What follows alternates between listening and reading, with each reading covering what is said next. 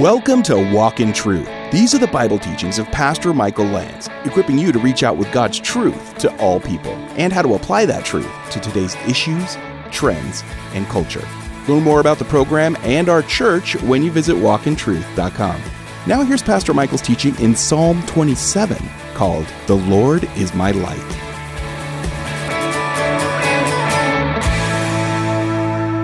We are in, going to be in Psalm 27 tonight. Psalm 27, the Lord is my light. Uh, we are going to also be turning to 1 Samuel 22. Uh, I wanted to let you guys know that we uh, recently had been praying about our men's retreat going back up to the place that we're normally at, Running Springs. And you got to have 100 or more guys to get a specific room. And so we we had been praying over that number, not that we need a certain number, but there, that was the number to get a certain room that we wanted. Ironically enough, we had to cancel the men's retreat because of COVID. So we, we planned to do this uh, retreat or conference here, a one day conference. And lo and behold, we have probably at least 120 guys coming. so uh, that's a blessing, and that just shows us that God is faithful. And uh, tonight we're going to look at a beautiful psalm. It's one of the more encouraging Psalms, and it is a psalm about worship, as all of the Psalms really are. It's Psalm 27. I have entitled it The Lord is My Light, but I could also entitle this Seeking the Face of God. How do you do that? What does worship really look like? Notice it opens, uh, it, it, could be called a psalm of trust. Um, it is a psalm of David, as you'll notice, and Uh, I want you to notice the, the first verse, and then I'm going to tell you what the backdrop may be. The Lord is my light, Psalm 27 1, and my salvation, whom shall I fear? The Lord is the defense of my life, whom shall I dread? When evildoers came upon me to devour my flesh, my adversaries and my enemies, they stumbled and fell.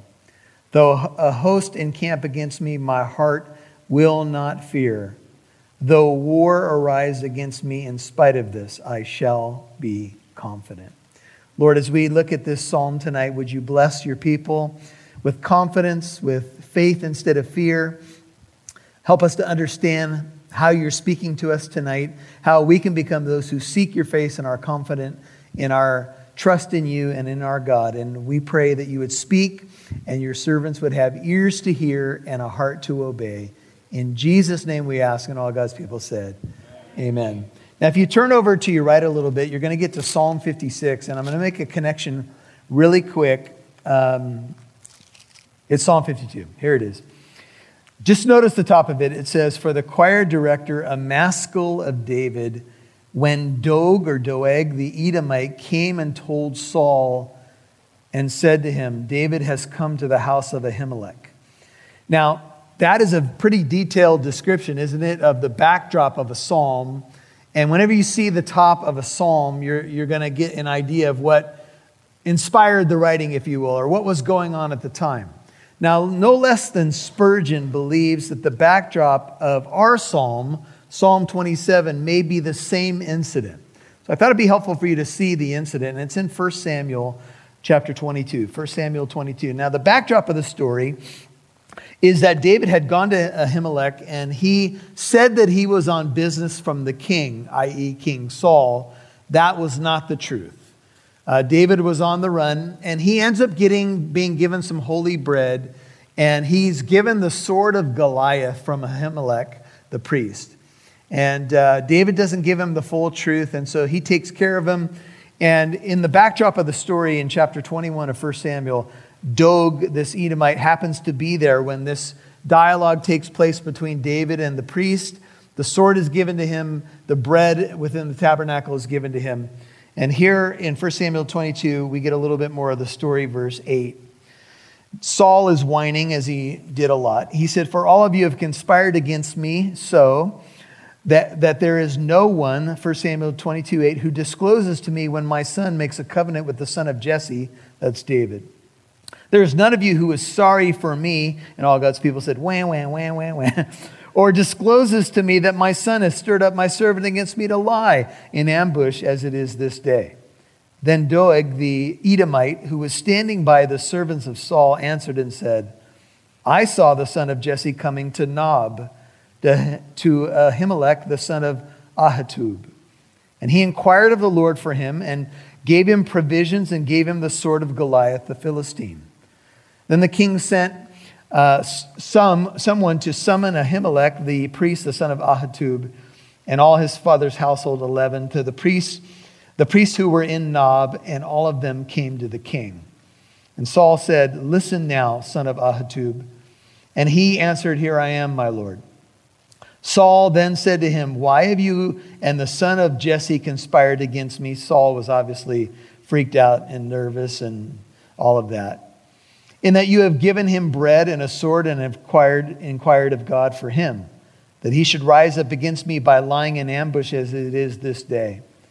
Then Ahimelech answered the king and said, And who among all your servants is as faithful as David? Even the king's son in law, who is captain over your guard and is honored in your house. Did I just begin to inquire of God for him today? Far be it from me, do not let the king impute anything to his servant or to any of the household of my father, for your servant knows nothing at all of the whole affair. And he was telling the truth. David actually wasn't truthful with him. But the king said, You shall surely die, Ahimelech, you and all your father's household. And the king said to the guards who were attending him, Turn around and put the priests of the Lord to death, because their hand also is with David, and because they knew that he was fleeing and did not reveal it to me.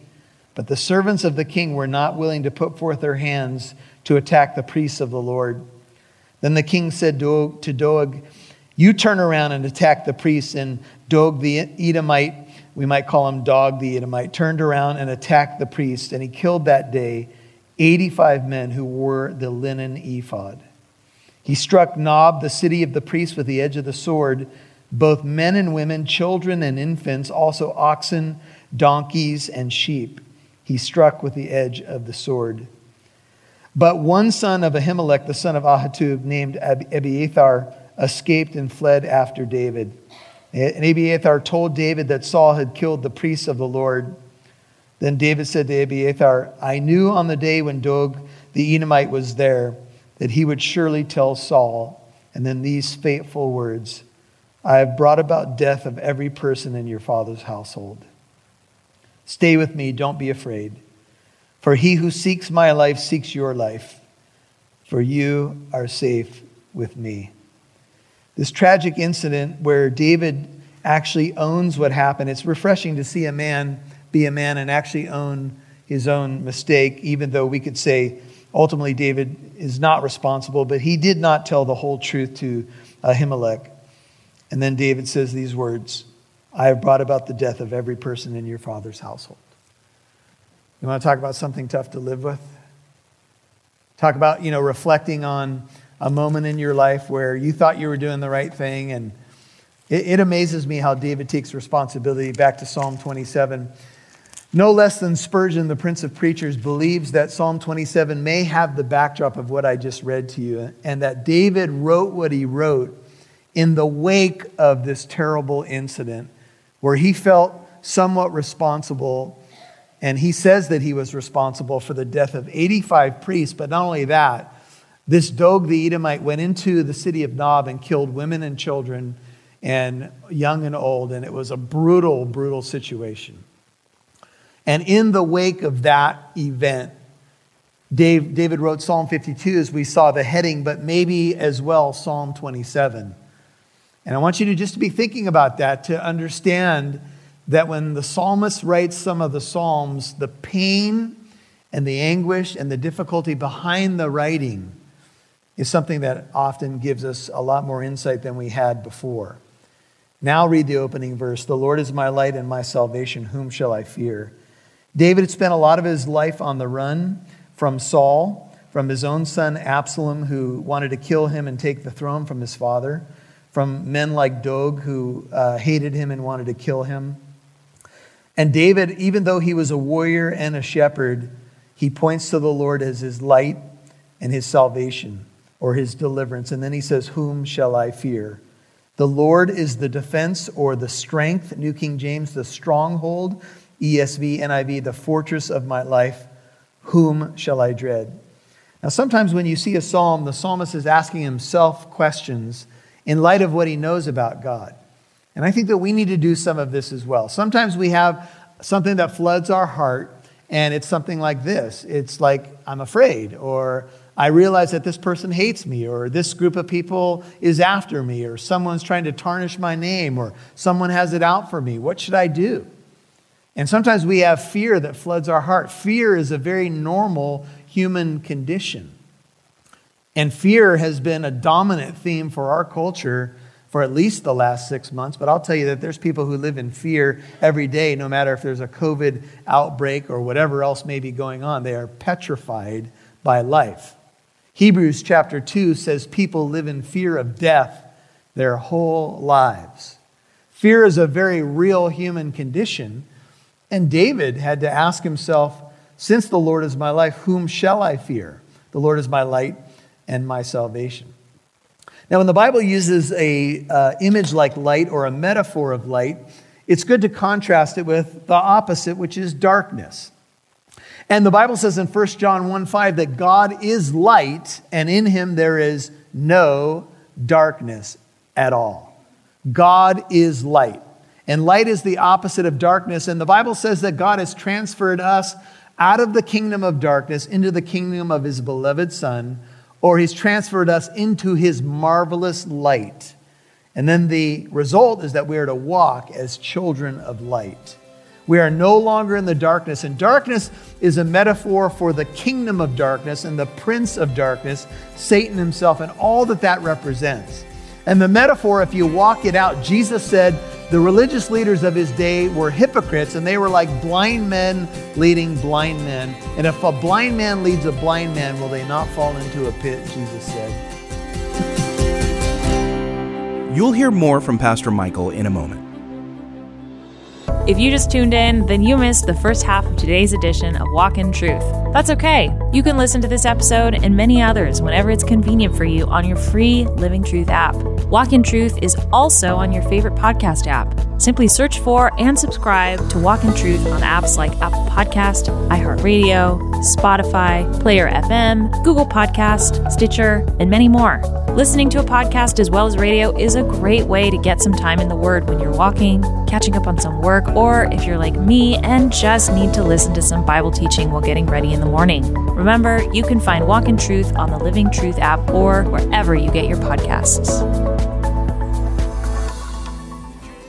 We'd love to see who's listening, so please connect with us on Facebook, Twitter, or Instagram. Just do a search for Walk in Truth Show. Now, back to Pastor Michael Lance right here on Walk in Truth.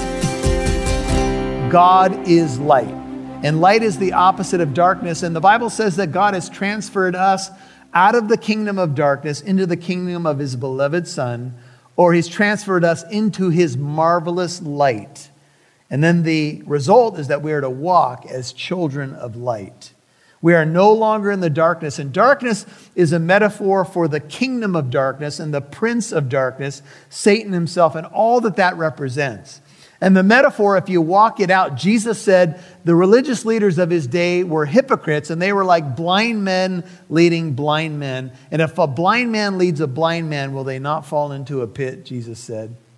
This is what happens with spiritual darkness. Sometimes we wonder why people can't see why they can't understand uh, truth and light. And light is a, a metaphor in the Bible for God.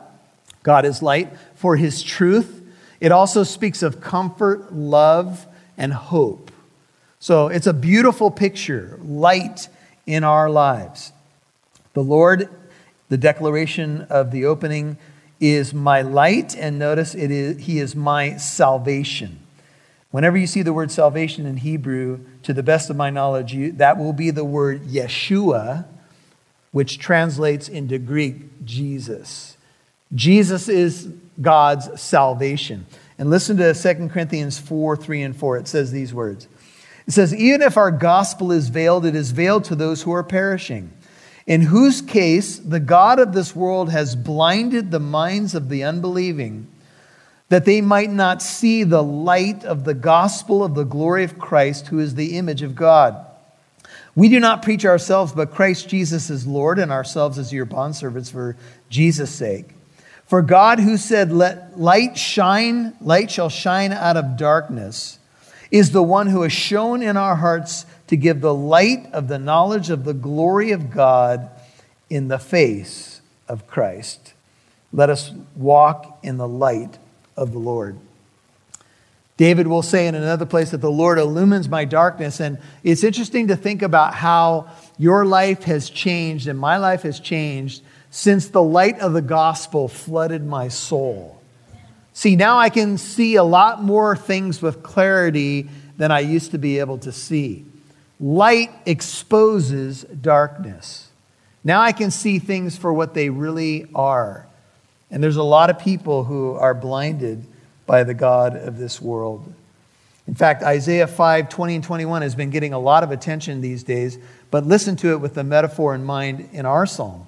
Woe to those who call evil good and good evil, who substitute darkness for light and light for darkness, who substitute bitter for sweet and sweet for bitter. Woe to those who are wise in their own eyes and clever in their own sight. There are people today who call darkness light and they call light darkness. They just don't get it. They have substituted good for evil and evil for good. They cannot seem to see the light of the glory of God. In Psalm 4 6, it says, Many are saying, Who will show us any good? And then the psalmist says, Lift up the light of your countenance upon us, O Lord. Light it arises in the darkness for the upright. He is gracious and compassionate to the righteous. When Jesus was walking the planet, he was the light of God who had come into our, di- our darkness. In fact, it says, In him was light, and that light was the life of men. John chapter 1. Jesus said, Whoever follows me will not remain in darkness, he will have the light of life. Jesus is the light coming into the world illumining every person. But some people refuse to come to the light. John chapter 3, Jesus still speaking, lest their deeds should be what? Exposed. They won't come to the light because they know the light of God will expose their darkness. And in order to be ultimately healed, you must come into the light. In order to have sin lose its power in your life, you must put it into the light. You must let God deal with it. In fact, James 5:16 even says confess your sins one to another that you may be healed. That can be very difficult. It says of the Lord, he covers himself with light as with a cloak, Psalm 104 verse 2, stretching out heaven like a tent curtain. Just like David says the Lord is my shepherd in Psalm 23, in Psalm 27 he says the Lord is my light. He leads me, he guides me, he illumines my life. In fact, his word is a lamp to my feet and a light to my path. Psalm 119, 105. And the reason why the word of God is light is because it comes from the God who is light. I've told you this story before, but many years ago, we, we had some young uh, boys who were from the African Children's Choir. And we had them stay over at our house, and we had a bunch of host families way back in the day in our church, and the kids were still young. And uh, we had, I think, three boys, three African boys stay at our house. And we got to drive them to a couple places to have ice cream and stuff. And they, they were part of the choir, so they liked to sing. And they were in the back seat of my car, and they broke out into song, He is your light. He is my light. And they started singing in the back of there, He is your light. And they would call everybody Uncle. Uncle Michael, listen to the song. He is your light. He is my light. And we're all in the car. Oh, yeah, baby. Here we go. And whenever I would drive them somewhere, they would say, Thank you, Uncle Michael, for driving some, us somewhere, and may God richly bless you. And then I looked at my kids and I said, Do you see that? Do you hear that? They're blessing me wherever I drive them. This is amazing. Anyway, I love you guys. You guys are very polite young men. Never mind. Jesus is my light. And because that's true, look at the result Here's the question that you should ask yourself If the Lord is your light, if you're saved out of the kingdom of darkness into his marvelous light, then whom shall you fear? Or could I put it another way? Why, do you, why are you so afraid? If the Lord is your light, if you really believe He's going to write, He's written the beginning, the middle, and the end of the story, why are you so afraid? You know, there's a lot of Christians today that operate their whole lives in fear. And if you let fear immobilize you, then the enemy has you exactly where he wants you. See, I don't have to fear because I know in whom I've trusted. Now, there's times when I'm afraid, certainly. Fear is, a, is an emotion that we deal with, it's a reaction to circumstances. But I think we need to ask ourselves if we believe the first part of verse 1, then we should say, Then whom shall I fear? The Lord is the defense of my life. He's my protection, my stronghold. Whom shall I dread? In the book of Romans, uh, chapter 8, verse 31, it says, If God is for us, who can be against us? Do you believe that? Do you believe that's true, or do you believe that's just a Bible verse that you quote? it's true. But here's where we need the light of God's word to help us when we are being invaded by the darkness of fear. David says, When evildoers came upon me to devour, 1 Peter 5 8 says, The, the uh, devil goes about as a roaring lion seeking someone to devour. Here, David says, Evildoers were looking to eat me up or devour my flesh. My adversaries and my enemies, what happened to them? They stumbled and they fell. Though a host encamp against me, and David certainly had that as Saul's army was searching for him, and Absalom had an army that would go after him. He said, Though I had a whole host, a whole army against me, encamped, ready to battle the next day, if you will, my heart will not fear. Though war arise against me, here's that word against again. In spite of this, what's David say? I shall be confident. One thing I've asked from the Lord, and that I shall seek or seek after, that I may dwell in the house of the Lord all the days of my life, to behold or gaze upon the beauty of the Lord, and to meditate in his temple or his tabernacle. As I was studying this, I was thinking that David, through the power of the Holy Spirit, just gave us a clue as to why he's confident, even in the worst of times, because he moves his gaze off of his circumstances and on to God. I mentioned to you that when we studied the, the little exhortation in 1 Thessalonians 5 where it says to pray always or pray without ceasing, I told you that that word in Greek can be defined as a Godward gaze. It doesn't mean that you're not going about your day or driving in your car or doing your work or whatever it may be.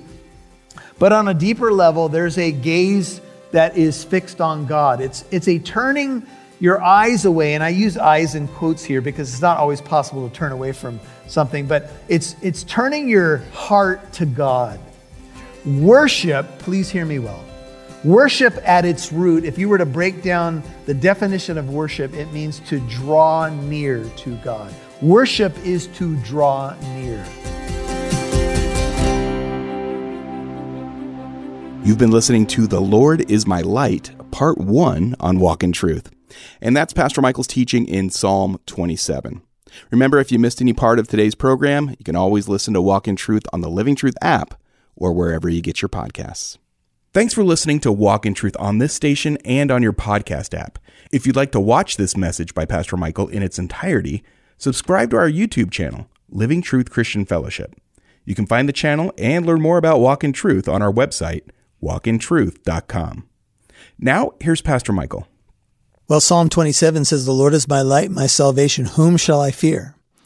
And you might be saying, Well, I'm afraid of a lot of things right now. That question, you know, I've got a list. Uh, I'm afraid of losing my job. I'm afraid of, you know, losing my health. I'm, I'm afraid uh, for my loved one. I'm afraid uh, over this and that. Hey, this life could be filled with, you know, truckloads of fear.